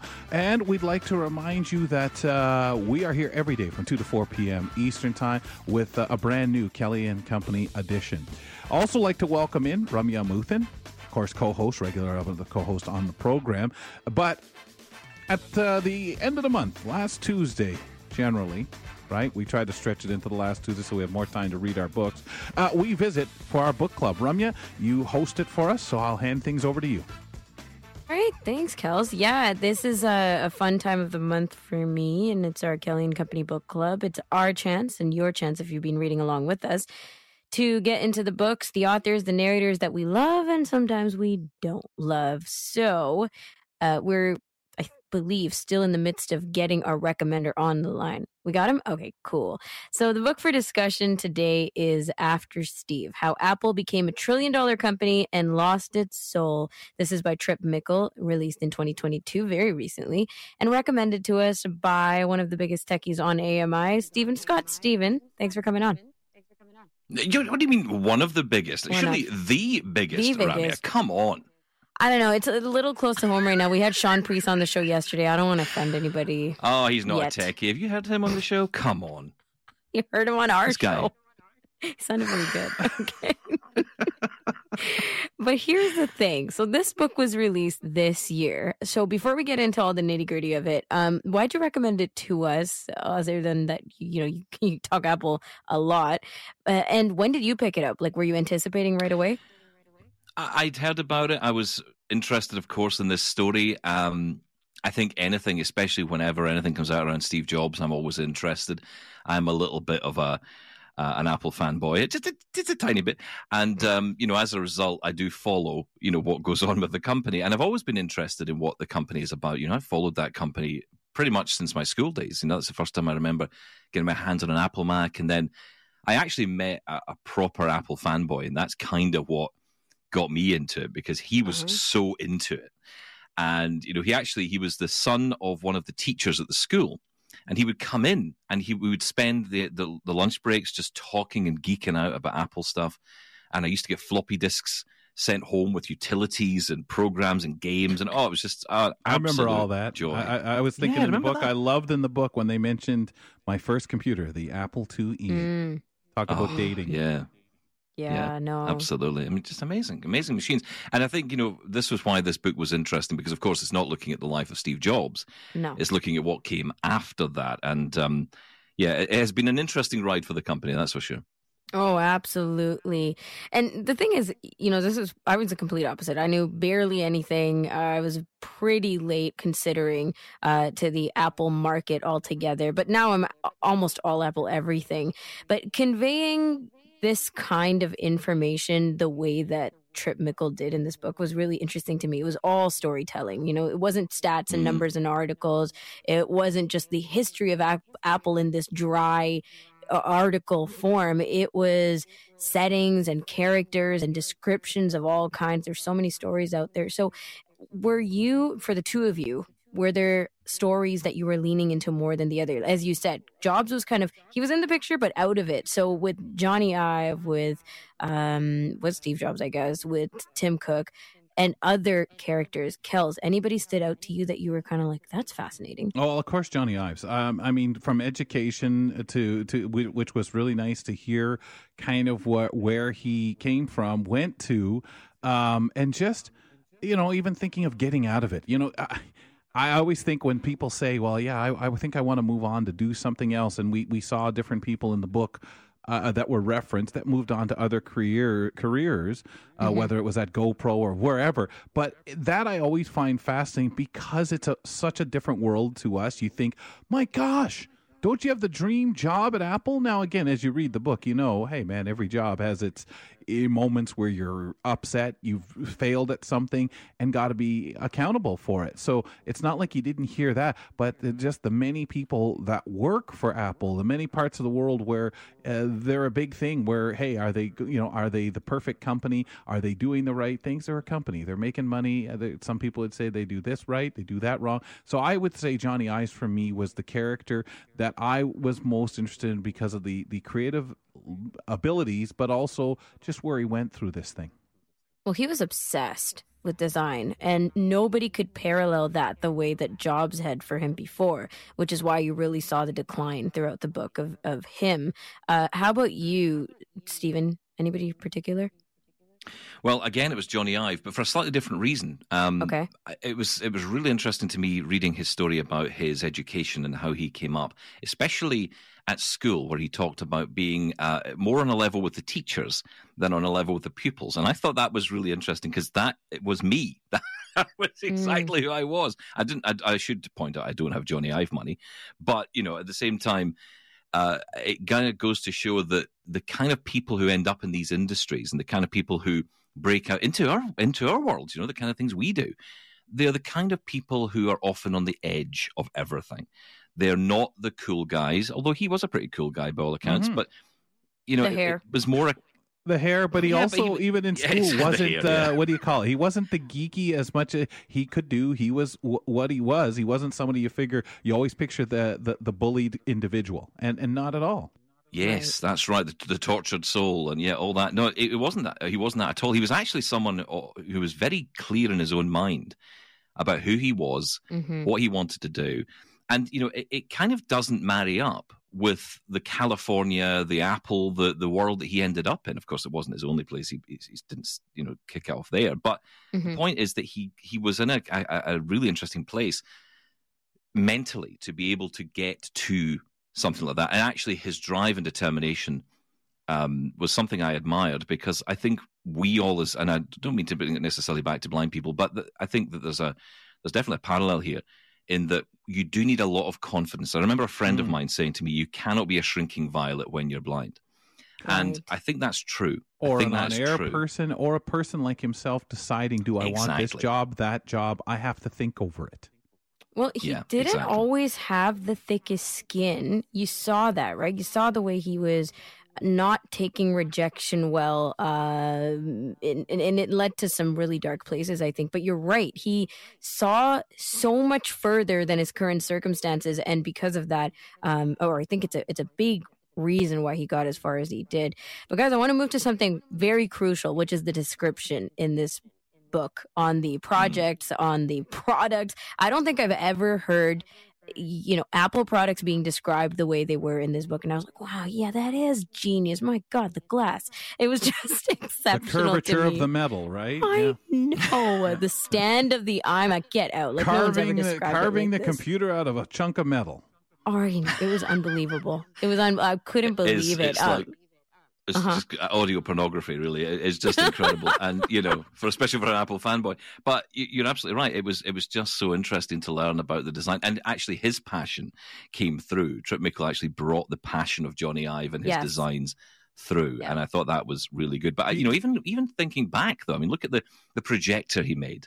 You know, because he thought, you know, this, these projectors that they use in class are terrible. You know, so we need something that's more portable. So he Right? creates that Yep. and you know his dad is so proud of him uh you know being able to achieve that and he's like that's my son he came up with this and you know his design his his his love of aesthetics you kind of wonder where that came from considering where he came from that's what always fascinates me you know what it was to me? It was the accuracy. Like what he drew on paper is what he needed in real life. And there was nothing, in his eyes at least, that was in the way. If that technology didn't exist already, well, he would just make that happen. He'd have Yeah. to go to the source and make it happen. And it was when that first example of when he wanted to bend that metal for the iMac, the L shape base, and yeah. he refused. He refused the tiniest, uh, you know, infractures.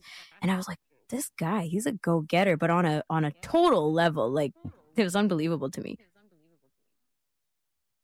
Yeah, you get a really interesting place to when you, what they would see and what they wouldn't see in in the, what they wanted to do. I think a lot of time writers too get hesitant to get too into the description because some people I don't want to hear all that. That doesn't mean that Mm. that's too above my head. When really we're talking about the way it was described, the way it was t- discussed. Anyone could latch on to. You could understand. He, you got your description. I won't say minimal words, but it, you didn't get lost or bogged down in it. But it was always what made it. I won't say efficient, But yeah, like when you talk about the antenna bending around inside and Right. wh- where it needed to be and things like that, and I, I sat there and think, how many times do I grab my phone and people say, I, I can't hear you, you're you're choppy, and it's because I've grounded out my phone where I'm grabbing it and I have to move my hand. So I totally understand when you're creating something, how do you find these problems and solve them? And it was under wonderful to hear that. It was Yeah, because uh, to your point, hmm Yeah, but but to your point, Ramya, about the design and the frustration that I think we we heard through the book about how he, you know, although he wasn't the tortured soul, he certainly became that to some Oh, degree with the yes. with the kind and of work to he was doing. others. A- and absolutely to others. And I think that was kind of born out of again the education, because when he moved into university, when he got into university and he started, you know, in that design class, and he talked about the fear. It was interesting that that was picked up on the fear in the classroom, the fear of getting it wrong, making sure that you get it right, that you're always on point, and you know that seems to be something which has become synonymous with Apple. I'm not sure about today, but certainly there was that when Steve Jobs was there, when uh, Jony Ive, when those two were together. I mean, people would run in fear, literally hide Yeah. um, out of the way of those guys. You know, you you know the old stories of you would never get in a an elevator with Steve Jobs because you probably wouldn't have a job by the time you came out of it. Um, you know, is that I- I- it's just really interesting to read. But can you can you create the kind of products without that kind of environment? And uh, of course, it's hard to know the answer to that. Well, right? it's hard But to clearly know, it works. But it also, where does it come from too? And I would say from Steve Jobs, and because of the very narrow margin of being a successful company and not, or disappearing so Yeah. quickly, like when dot com came along, right? Like so many businesses, goodbye. right. And, and but that's I mean, uh, of how many course they. Yeah. they of course they created the environment for the flourishing of not just better but the best Mhm. um but like you said Steven you know at what cost right because as as soon as Steve Jobs left it was like scramble now i want to ask you both about this cancel culture situation and how it comes back to the book because Apple refused to apologize for for several things and key moments of these book in the book as well. Um, described, you know, not apologizing for maps when it was first all screwed up, and Right, uh, then Cook uh, having to make the decision to apologize in later circumstances of different things. So the even the watch, right, which as we know it now is an incredible piece of technology, but that first iteration of you know prematurely releasing it and things like that. So your thoughts on the struggle with this with this notion of cook being like i i don't know how to be my predecessor. I need to step into my own shoes but also what would jobs have done what are we doing now that jobs never did? Uh, Steven, your thoughts on that? Like apologizing not apologizing? Obviously apple is an innovator. Do they need to apologize for getting it wrong I think they should. Yes, I think they should. But I think there's often, again, this hangover, and it's all from Steve Jobs. It all started Yep. there. I've got a little bit of insight on this from my own experience. I did some work with Apple very uh, a number of years ago. And I remember every decision, I, I kind of laughed when they said it. I remember going into the store, which was my local store in Scotland. Uh, I had not long opened, and we were doing this visual impairment awareness day where we're going to be, you know, demonstrating voiceover and all these wonderful things. And I remember saying, well, I'd love to do this and I'd love to do that. And the manager's writing it all down. He's saying, yes, absolutely. And he says, well, well, of course, we'll have to check with Steve. And I laughed. I'm like, yeah, right. You're going to call up Steve Jobs and he's going to be like, oh, yeah, this little store in Scotland is wanting to do something with something. Mm. Yeah. He's like, no, no, no, no. We really, we do have to, you know, kind of push it up the, the line and, and check it's okay. Now, whether Steve Jobs personally took responsibility for that, I highly doubt. But the point is that that's the kind of company they were, and they still are. And that's Yeah. one thing that they, they've become. They've become this. They they, they are very. Um, the, the, it always feels like a company that's very nervous of itself. It's a company that's nervous of its success, despite having huge success. And of course, it talks about that. Of course, it does. But it, it seems wary of its success. Maybe that's the right thing. Maybe that's the right Mm. attitude. Well, because and I it think could go sometimes, away. and I think sometimes we think that oh, they're falling behind the others because they're taking their time. They're not rolling this. Up, they haven't done something new. But when they do, it's that step forward where they're ready to go. And for the most part, it's it's been approved. It works because they don't want those embarrassing moments like they had with Maps when whoa, whoa, lots of bad Mm. things were happening when it Yeah. rolled out. We don't want to have to say sorry. We want to just fix it. Because before it's a that they had no room for margin of error they it was success after success after success there was no iphone there was no ipod there was no whatever, right? Like they were creating it from nothing.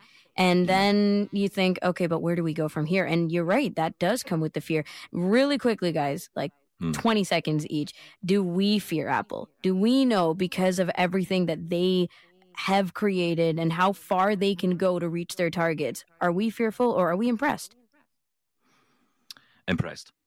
Yeah, I would say impressed. yeah, yeah. I gotta say Yeah. impressed, but I also don't fear because there are now because of what they've done. And uh, there's a lot of other places out there we can look at now where before we couldn't because we have this thing called choice now. Yeah, Hmm. exactly. That's the one thing we didn't have before, and and this is especially for, in our world, right? When it came to accessibility, Apple were the first.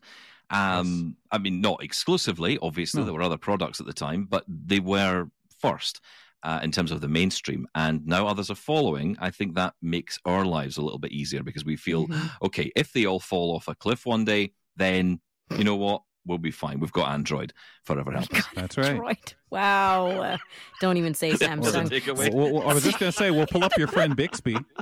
Oh. Oh yeah, please do if you can get it to work. Exactly. Steven absolutely loved this book. Thank you for the recommendation. Appreciate you coming on to talk about it too. No, thank you guys. Really appreciate Yeah, the time. I- and you set the trend. Next, uh, she'll bring Brock in. He'll rec- recommend, I a, of know. course, a sports book. Who, uh, yeah, we're going through the list of who thinks they don't read and then bringing them onto the book club. Um, I'm going to tell everybody about next month's book. So, uh, Steven's going to get out of here. But the next month's book was recommended to us by another contributor on the show, Julie Martin, our uh, community reporter from Pictou County, Nova Scotia. It's called The Diamond Eye by Kate Quinn, and it is available in human narrated audio on CELA. So, I know you guys are clapping about that. It's an unforgettable World War II tale of a quiet librarian who becomes history's deadliest female sniper. It's based on a true story.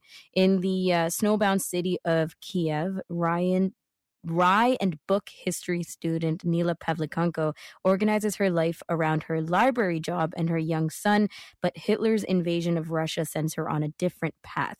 Given a rifle and sent to join the fight, Mila must forge herself from a studious girl to deadly sniper, a lethal hunter of Nazis known as Lady Death. I'm going to pause it there for the synopsis. We're discussing it on the last Tuesday of November, which is November 29th.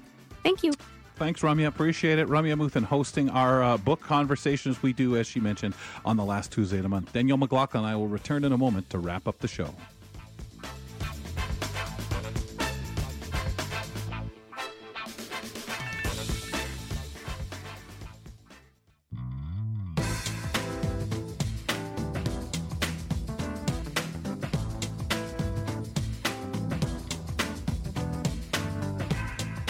Well, folks, we're just about to put a bow on this edition of Kelly and Company for today. Danielle McLaughlin, Kelly McDonald, host of the show, want to remind you to check out the Kelly and Company podcast. Subscribe using your favorite podcatcher. You can listen to the show in segment form. You listen to your favorite contributor or maybe an external guest that joined us to tell us something that you didn't know about and you want to go back and listen to it or recommend it to a friend and share it. Please, that's the Kelly and Company podcast. Uh, whichever way you take it in, the full version with the audio vanity card on the end or in segment form, we appreciate your time. And if you're here with us at 2 p.m. Eastern uh, daily, if that works for you or one of the repeats, always wonderful to have you in with us wherever you're checking us out around the world. Danielle, I just mentioned the podcast, a particular segment. Could you go back and suggest what people might want to go back and listen to?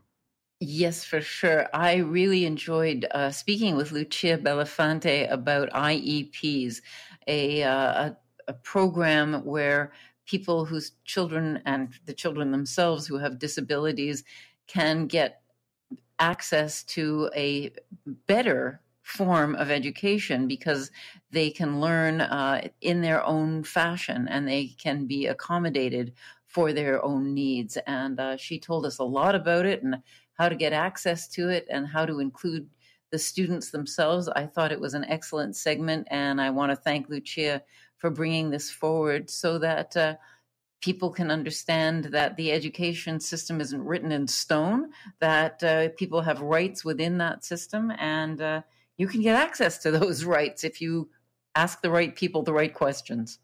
So I always feel because we'll, a lot of time with Lucia, we'll go back and Ramya and I will contribute with our own past of education and what it was like being in school. And I know back in my day, I remember having the conversations, having sometimes my parents there, maybe not, but what do you want to do? And as, as I mentioned, as I, you know, you progress through school, you get those things happening.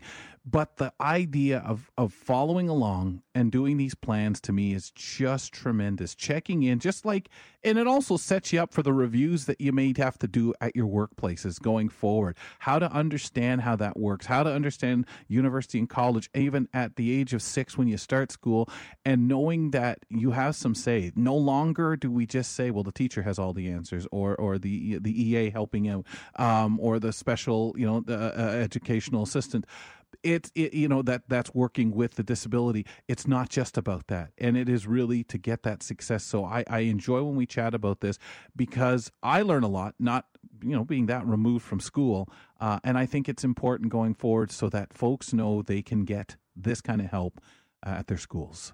Uh, we'd like to welcome in Paul Daniel. He's one of the producers uh, from Now at Dave Brown, that program available to you on AMI TV at 9 a.m. in the morning. Paul, thanks for being with us today. Good day to you, sir. Hey, Kelly. Um, Kelly, uh, Kelly, as you may know on the news, uh, British Columbia has been experiencing collision of uh, politics and climate activism with the recent controversy over the recent BC NDP leadership campaign. Our columnist Arnold Kopecky will offer up his thoughts on the uh, on the story and what could be done to better serve people with disabilities during an emergency. Advocates are calling for the creation of a vulnerable people's registries. We'll talk. We'll talk about that. And Canadians want to keep expiry date, dates on food items, even though some studies have shown that those expiry dates aren't necessarily uh, as, as, accurate as they could be. Mm-hmm. So Megan Gilmore, Jenny Bovard, and Dave Brown will discuss some issues we have with food labels. Interesting. Good. That's a great conversation. The registry to me too is an interesting one because we know a lot of time fire departments, mm-hmm. police departments in individual civ- cities, towns mm-hmm do such mm. a thing. So, very interesting. Great conversation. Folks can tune into those uh, conversations 9 a.m. tomorrow on AMI TV or follow the podcast. You can subscribe. Paul, talk to you tomorrow. Take care. Danielle, appreciate you being with me today. You're back with me. Oh, no, with Ramya on Thursday's program. Uh, really appreciate you being with us. Thank you. And as I say, you just can't get rid of me, Kelly. I just enjoy being here with you guys so much that uh, I will be back Thursday for sure. I'm back tomorrow on the program, and Grant Hardy will be joining us, our reporter with the latest health headlines. Margaret Weldon, Weldon will be with us, and she's going to highlight Wounded Warriors Canada, an initiative offering support for veterans, first responders, and their families. Also, we'll have the Wednesday edition of Buzz with Bill Shackleton, and we'll flip through some uh, quirky stories from around the globe with Grant Hardy as he returns back to the show in hour two for What in the World. The Wednesday edition of Kelly and Company begins at 2 p.m. Eastern tomorrow. I'm waving at you, folks. On behalf of Danielle McLaughlin, have a wonderful night.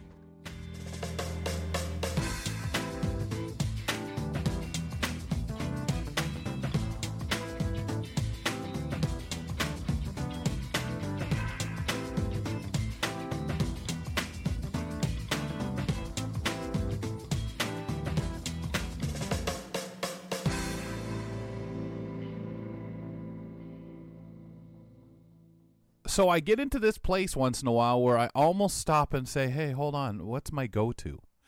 So right now, Major League Baseball has had its playoff series end quickly. The two that are currently were currently running before we get into the World Series. So now there's layoff of four days, actually five when you think about it, before the next series begins. So I've got my basketball because I've been out here saying, "Oh wow, it's great, October." Great sports month. There's so much so much that it's amazing how quickly you get into oh yeah i got that i'll switch over to that. And there's still plenty on tv i know you non-sports fans are saying man another another game what? I'll try another channel. How come there's all these games? Uh, i mean it is different than the old days because you'd get a period of the year where w- when we had a lot less channels these games were on these channels and people were hey where's my shows? And especially when it became new season, you know, your fall season on television, you're all set to watch stuff and of course, this has all been accounted for by the networks. They know, uh, yeah, well, the next episode of whatever will be uh, on the third.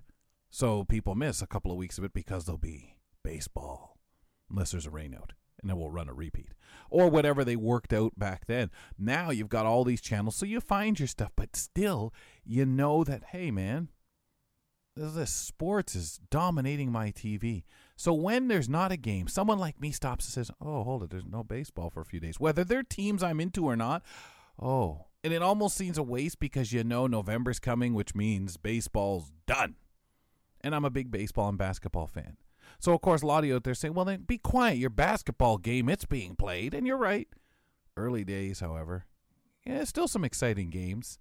But it's amazing that we as people can kind of get that vacancy. You know, if you know your show's being canceled because something's going on, the president or prime minister's coming on TV, and hey, my show, and you're not into watching that, you really do sometimes. And I hate to admit it because I don't by far watch as much TV as I used to, but I still feel a little lost. Join me every couple weeks for the Outdoors with Lawrence Gunther podcast, where we learn about outdoor tech and tips. Plus, we look at news affecting the environment. AMI's Outdoors with Lawrence Gunther is available from your favorite podcast provider.